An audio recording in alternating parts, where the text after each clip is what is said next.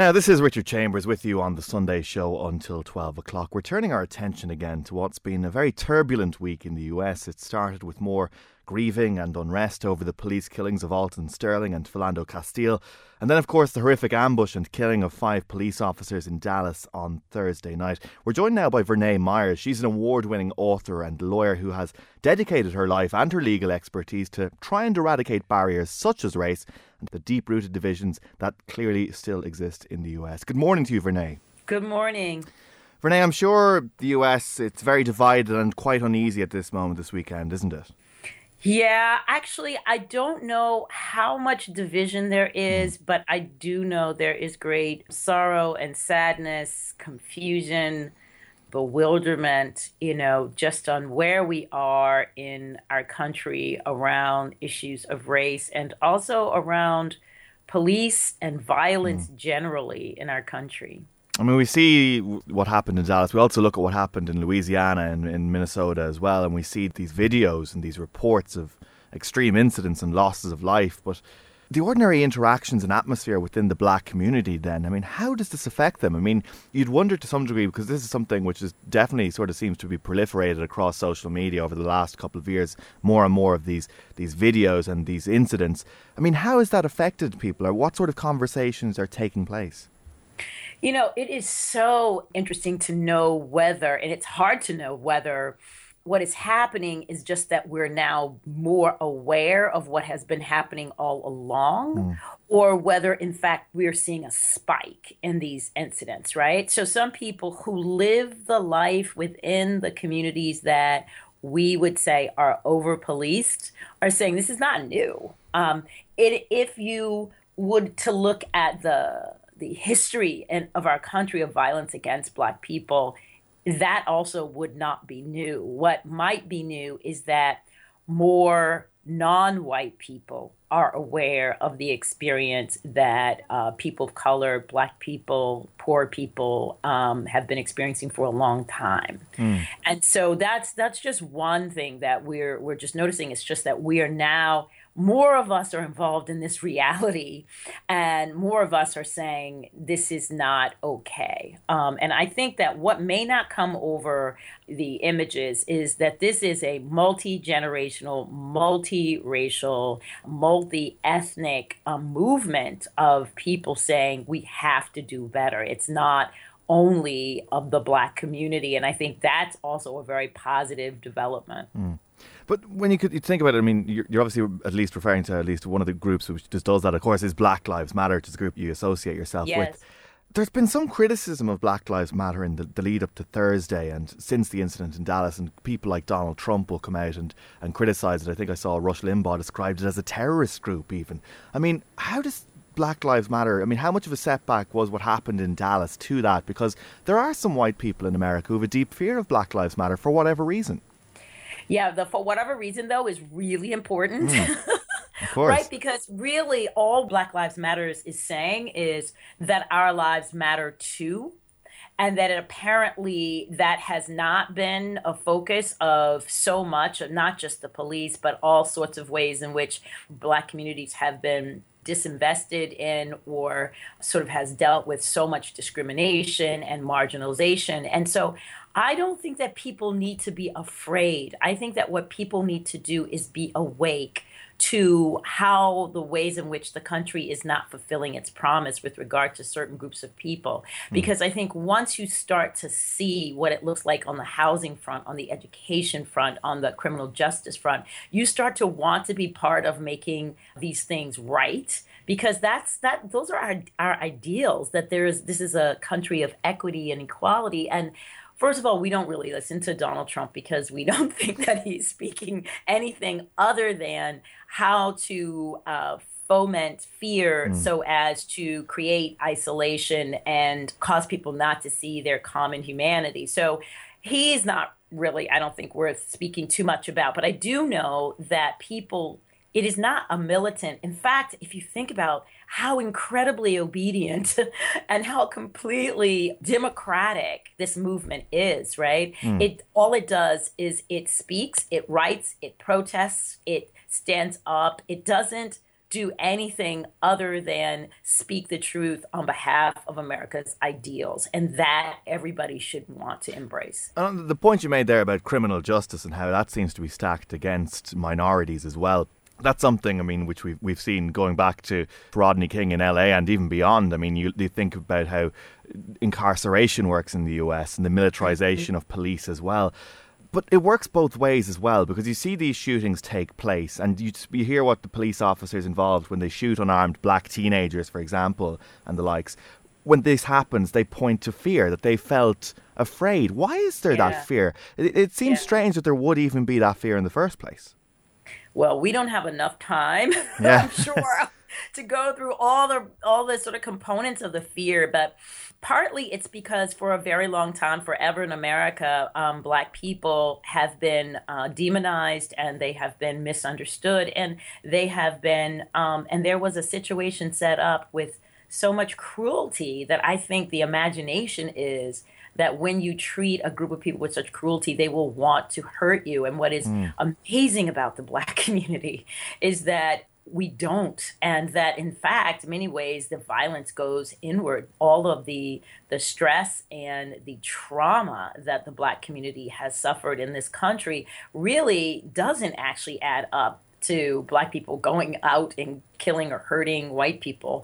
Um, so I think the fear is something that is in the imagination. Mm. However, we do also know that from unconscious bias studies that if you have uh, negative stereotypes and you may not even know you have them, they are actually the better predictors of your behavior than your conscious bias or your explicit views. Like some people, I think, really do mm-hmm. have very positive attitudes, but those are their explicit attitudes towards black people. But then in so many years of negative stereotypes, being inundated with those in so many ways, um, and misinformed, and not a lot of experience with black people often, that I think police are regular human beings and they have these biases. I mean, there are tests that yeah. show over and over again that white people, despite what their explicit views are, nevertheless show up as having explicit negative views against black people. And Vernaya, just wondering just how you progress from this. I mean, how does the black community move on from this? And, and like, I mean, thinking even about what because you look at some of the people who have been killed and they were doing things like selling CDs outside of shops. You think about Trayvon Martin, he was killed wearing a hoodie. What yeah. do you say? What do parents say to their children? And what do you do when you're confronted with these situations then, if this can happen even for really just minor or completely just nothing offences? How do you progress this conversation and try to make it better?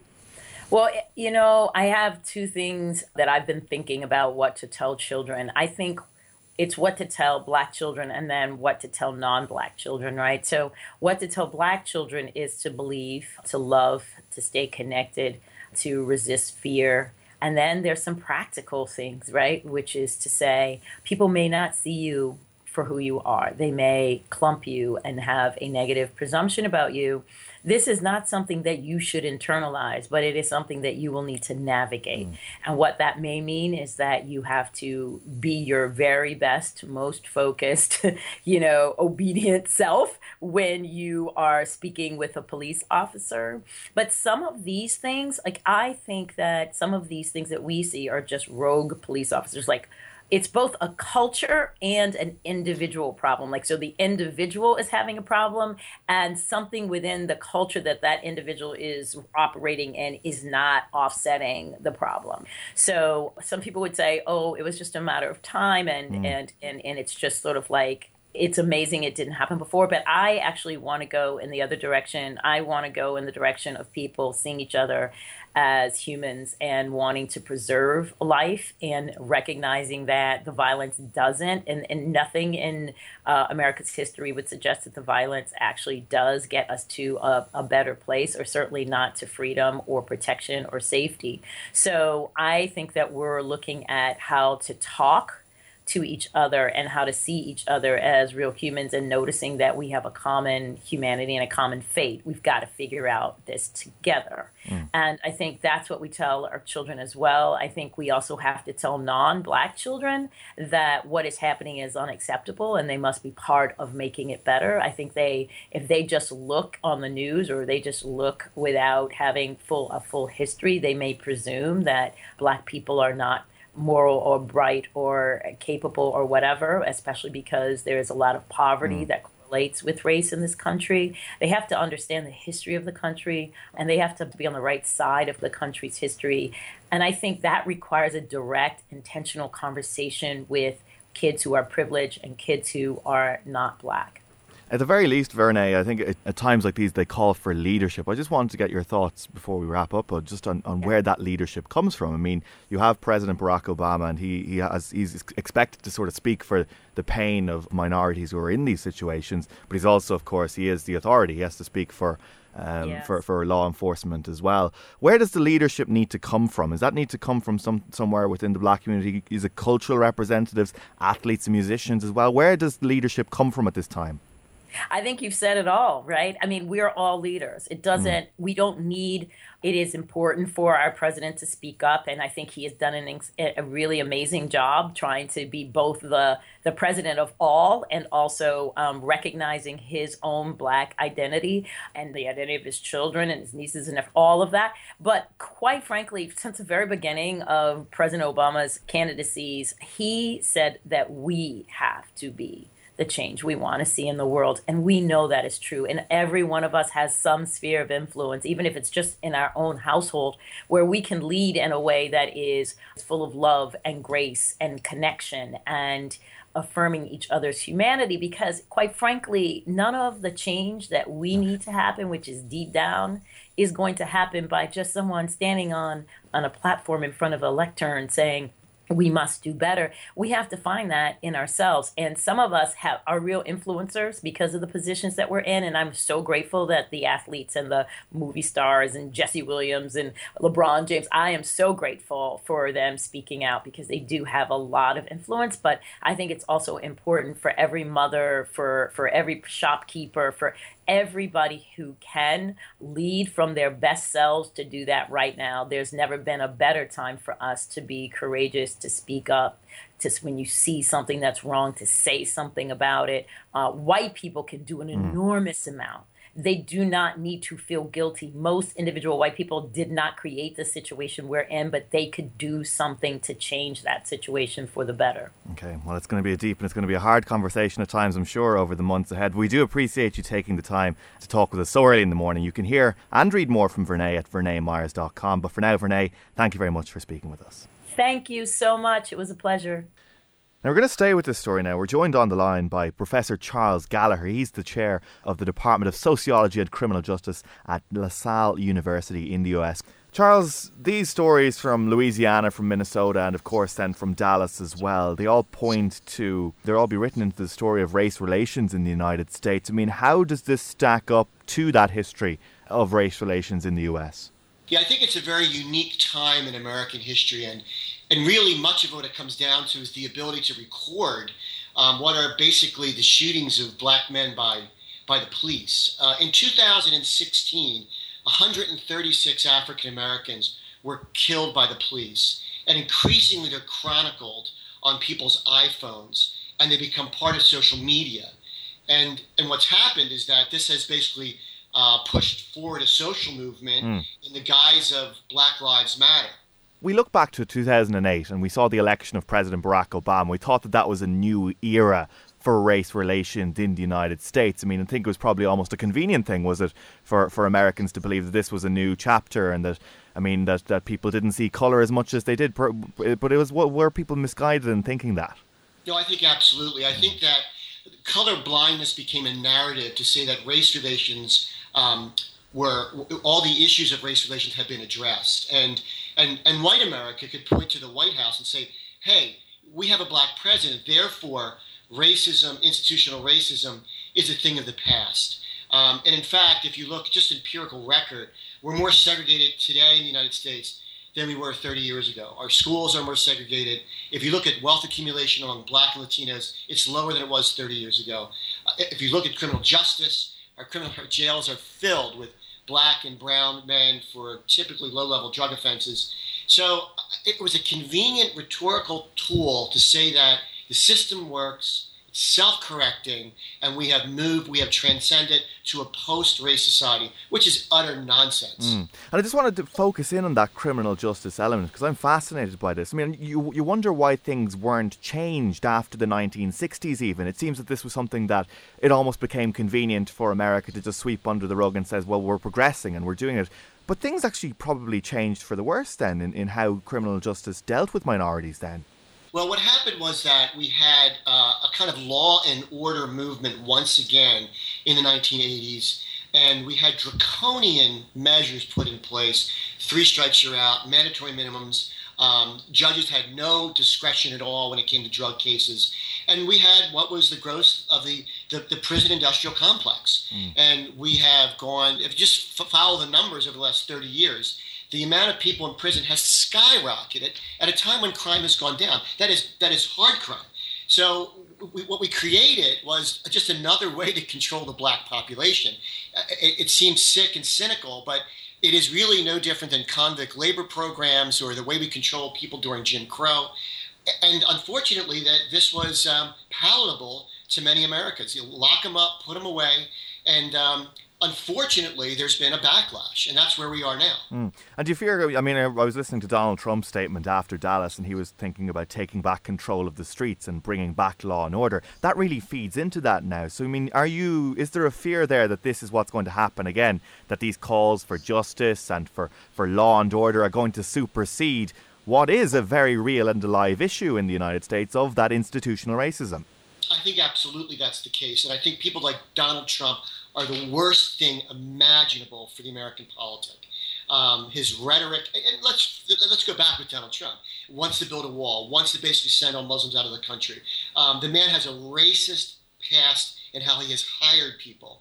Um, this is a person that has done nothing but inflame uh, race relations. He's thrown fire onto race relations and the issues. Um, so, and he gets away with it. And unfortunately, Donald Trump does speak for a subpopulation of the United States. And when he says law and order, it's really dog whistle politics. When you say law and order, everybody knows what he's really talking about. He's really talking about controlling blacks, controlling Latinos.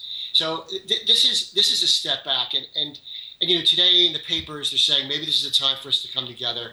But what happens in situations like this in the United States typically is people don't come together. They run out and buy more guns. Mm. And this is the sick, sad part. You know, I love my country, but we have some sick fascination with owning guns as a way to solve all social ills. Mm. And I'm just thinking about the statement made by the Dallas police commissioner saying that the suspect involved says that he wanted to go out and kill white people, and you hear about the backlash. I mean, this idea of, of, of, racial conflict. This is something. I mean, this is something, the conversation which is happening. It, it's it's it's. Uh, it, seems baffling. This is happening now in, in 21st century America. Right. Well, and he said he wanted to kill white people, especially white police mm. officers. I think what's important to not lose sight of is this man was sick. Yeah. Um, he had he was going to be um, he had a restraining order from when he was in the army. Um, I mean, what normal person is stockpiling uh, bombs in their in their mother's house? He's living with his mother. Um, but this is, gets to another problem in the United States. You, if you have a mental health issues, you can still buy an AR-15. Um, what, what, tell me a country, a civilized. Mm Western nation where you can buy, you can walk in and you can buy an automatic weapon. It's it's in the United States. It's comical. It's it's harder to buy a dog or a kitten than it is to buy an AR-15. And why, Charles? I mean, Charles, Barack Obama came out afterwards and he pointed again after Dallas to, to gun control, and there was a huge backlash immediately after it. Why is this that every time this happens, that somebody points out the obvious uh, question about gun ownership? That there was just a huge yeah. backlash about it. I mean, why why can't a mature conversation be had about it? Well, it's simply, I would just say the simple answer is two things: spineless politicians that are being given money by the NRA, the National Rifle Association. It is a very deep pocketed um, political action committee that basically can sway elections, especially at the local and state level. So if you come out for, I mean, I'm not talking about banning guns, just background checks um, requiring licensing, requiring people to take a class. This is the idea for the NRA. It's the slippery slope. That if you will do one thing, if you there was a big to do that the NRA went ballistic because someone had suggested that civilians shouldn't be able to buy armor piercing bullets. What civilian would have any use for an armor. It's for the military. But this became an issue, and of course, the, the bill went away because the NRA was able to basically position itself that they say if you basically go against us, we will give you a bad rating, a grade, and they will basically fund other people that are more right wing on guns in the next election. So we are held hostage. And I should say that there, this is a minority. The NRA does not reflect the hunters of the United States. It's a big country. Hunting is part of culture. People hunt deer and they, they cut up their deer and they freeze it and they, they live in rural communities as part of culture.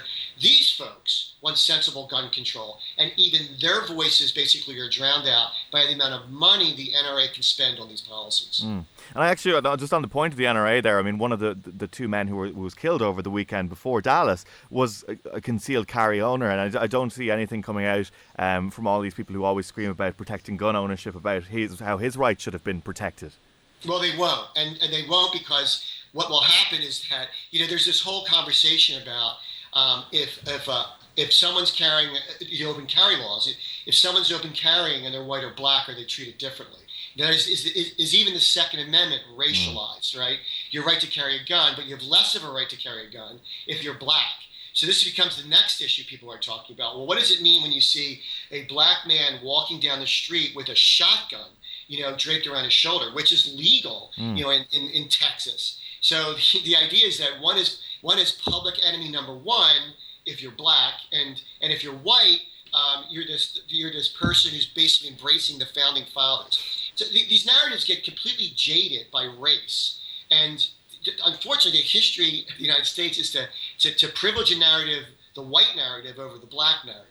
Uh, and when it comes then to that relate that, that that that narrative, then I mean, so much has been said in the past, and even since since Rodney King in the LA in the nineties about in cultural in, in cultural aspects like in film and in music about the relationships between Black America and the police and police's treatment of Black Americans. This is going to set all this back again, isn't it? It's it's hard to see where the trust is going to be rebuilt there. It's extremely difficult, and you know, let's be honest. Police officers have a very difficult job. You never know who is crazy. You don't know who has a gun. But but you know, we look at implicit bias research, and this uh, black officers as well. That that if you're if you're young and you're a black male, you are seen as a criminal unless you can prove otherwise. That's the starting point for a lot of people. And it, you know, again, police officers are no different than the general population. You know, granted they have training, but you know, people we're human, and everybody has stereotypes, and these stereotypes come into play, especially during split second decisions. And and this is going to do nothing. I, I, you watch. If we talk a week from now, gun sales will spike again. You know, Sandy Hook happened, Columbine happened, Aurora happened, and everyone said, "Oh, this is going to it's going to be new." All these children were killed. All these innocents were killed. We're going to get some kind of handgun control. Mm. It didn't happen. Uh, it didn't happen in Charleston at the church. Um, it didn't happen in Orlando. It was most recently 29 people. So we had this desire by basically the overwhelming majority of Americans to have sensible gun control, and it's thwarted every time by a small yet powerful hmm. political mm. action committee. And on that political action, I mean, you, you you just you just went through everything, all these mass shootings which happened in recent years, and everybody always remembers Barack Obama's statements after them all, and they all so similar. And there's always this call for action, but it goes nowhere. I mean, where do you see things going down the line? Of course, there's an ele- election in November. Clearly, nothing's going to happen in the short term. You have a lame duck president, you have a Republican Congress, but even Hillary Clinton, I mean, she's not particularly trusted by a lot of the people within Black Lives Matter, and they'd see things about incarceration as being, yeah. you know, punitive towards black Americans, even when her husband was president in the 90s. Yeah, there's a trust issue with, with, with Hillary, no question about it. But if you, it's funny that there's a new meaning of the 1% in the United States, not in terms of economics, but if you look at polling data, um, 1% of people that define as racial minorities have a favorable impression of, of Trump. So the default candidate is going to be for Black America, Latino America, is going to be Hillary Clinton, and she has sadly been, I think, silent on this. Um, uh, uh, President Obama has tried to move legislation forward, but is she afraid? Is she afraid of backlash if she steps too far into this? Is she afraid of bla- backlash from from white Americans or Middle America? I, I don't think it's that. I just think that she's so calculating. Mm. This is a person that was born thinking that she should be president. So every single action she takes is vetted, it's focus grouped. So she's extremely cautious, and she has now with what happened with Benghazi there's a lot of trust issues because she has been loose with. But is that the sort of leader America needs? That it is somebody who's so calculated and, and just almost not human in these instances, where she can't come out and say, you know, speak for the the hurt which has been felt by Americans across the country. Right, you're absolutely right. But what is the alternative? The alternative is mm. Donald Trump, and Donald Trump is, you know, I, maybe I hope I'm, I'm correct, but he is not going to be the president of the United States. If you look at every constituency, yeah, so he's lost the Latino vote with right the, the the wall, and forget Muslims, forget Jews, forget blacks, forget liberal Democrats. Seventy percent of women don't like Donald Trump. So it's the numbers. It's impossible, and something catastrophic happens. Hillary Clinton is going to be the president of the United States of America. And the, the reality is that nowhere, I mean, think in American history. This is a woman who was in the White House for eight years. She was a senator from one of those powerful states in the union, and she was um, she was a secretary of state. There's there's really no one that has been more qualified to be president. The problem is she seems like an automaton. She is seems like the person who was always calculating to be president of her class in high school. So she has to get over. it. But I think deep down that I think that she does empathize with the black community. I think that she is thoughtful about these issues. I think she is progressive. Um, and I hope that comes out when she's in the White House. Well, I'm sure it's going to become a feature of the race as we get closer to November, and perhaps it will be if she does end up in the White House, might become a feature of her presidency. But we'll leave it at that. Uh, that's Professor Charles Gallagher, Chair of the Department of Sociology and Criminal Justice at LaSalle University in the US. Charles, thank you very much uh, for pleasure. talking to us this to morning.